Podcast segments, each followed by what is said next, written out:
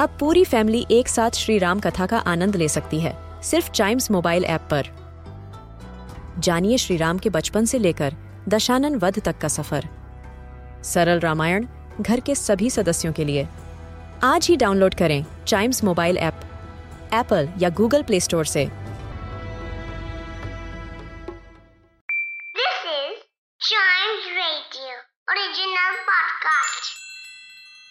World के सबसे बड़े देशों में से एक है इंडिया। पर इसको महान बनाती है इसकी हिस्ट्री और उससे जुड़े लोग, जिन्होंने अपने अपने तरीके से हमारे देश को आगे बढ़ाया। इस पॉडकास्ट में हम बात करेंगे ऐसे ही कुछ फ़ेमस इंडियंस की, जिनके बारे में हम सबको पता होना चाहिए। एक बार की बात है, ये डायनामिक इंडियन जब पढ़ाई कर रहे थे, तब उनकी थीसिस कुछ लेट हो गई और उनके प्रोफेसर उनसे नाराज़ हो गए और कहा कि उन्हें वो थीसिस तीन दिन में कंप्लीट चाहिए। तब इन्होंने अपने प्रोफेसर के उस आदेश को माना और ठीक तीन दिन में थीसिस कंप्लीट करके उनके सामने रख दी।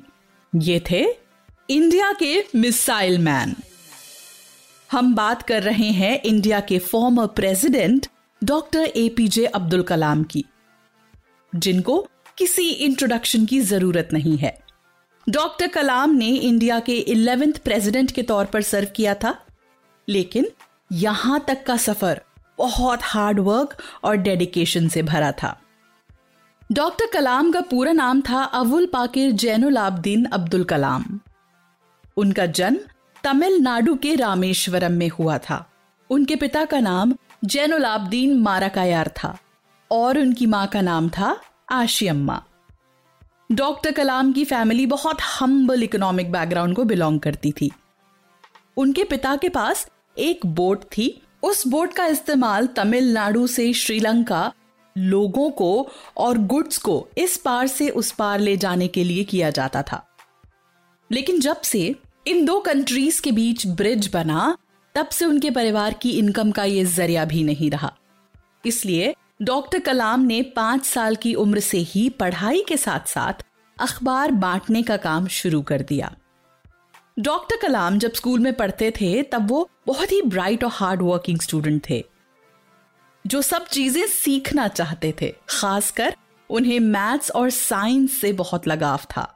इसलिए रामानंतपुरम से स्कूलिंग करने के बाद वो तिरुचिरापल्ली गए, जहाँ उन्होंने फिजिक्स में ग्रेजुएशन की 1954 में। और उसके बाद वो गए Madras institute of technology aerospace engineering करने, जिसके बाद शुरू हुआ उनका career as an aerospace scientist in 1960 जब उन्होंने aeronautical development establishment of D R D O as a scientist join किया, जहाँ उन्होंने सबसे पहले एक स्मॉल होवरक्राफ्ट डिज़ाइन किया और ग्रेजुअली वो आए विक्रम साराभाई के टच में, जो एक रिनाउंड स्पेस साइंटिस्ट थे और उनके गुरु भी थे। डॉक्टर कलाम ने इसके बाद इसरो ज्वाइन किया और वहाँ काम करते करते उन्होंने इंडिया की फ़र्स्ट एसएलवी यानी सैटेलाइट लॉन्च व्हीकल इसके साथ ही पोखरन के न्यूक्लियर टेस्ट्स और बैलिस्टिक मिसाइल्स बनाने जैसे प्रोजेक्ट्स को पूरा किया और इंडिया के डिफेंस को स्ट्रॉन्ग बनाने में बहुत बड़ा कंट्रीब्यूशन किया।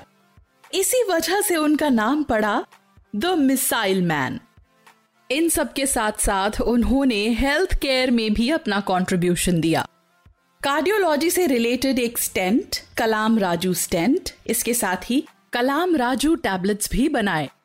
और उसके बाद 2002 में वो बने इंडिया के इलेवेंथ प्रेसिडेंट इंडिया को न्यूक्लियर पावर और अपना डिफेंस करने के लिए केपेबल बनाने के लिए उन्हें बहुत सारे रिवॉर्ड्स और रिकग्निशन मिले।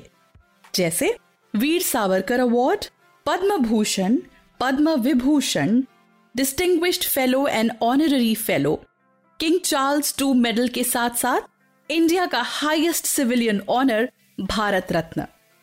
इसके अलावा उन्हें 48 डॉक्टरेट्स भी मिली। डॉक्टर कलाम एक अकम्पलिश्ड ऑथर भी थे। Ignited minds India 2020 turning points forge your future you are born to blossom और उनकी ऑटोबायोग्राफी विंग्स ऑफ़ फायर उन्होंने लिखी थी।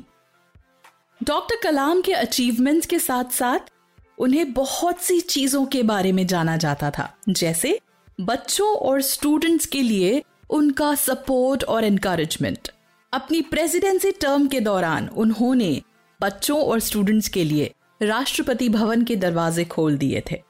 टर्म खत्म होने के बाद डॉक्टर कलाम कई यूनिवर्सिटीज में जाके स्टूडेंट से मिलते थे और उन्हें गाइड करते थे। इतना ही नहीं हम्बल बिगिनिंग से उठे हुए डॉक्टर कलाम बहुत जेनरस थे।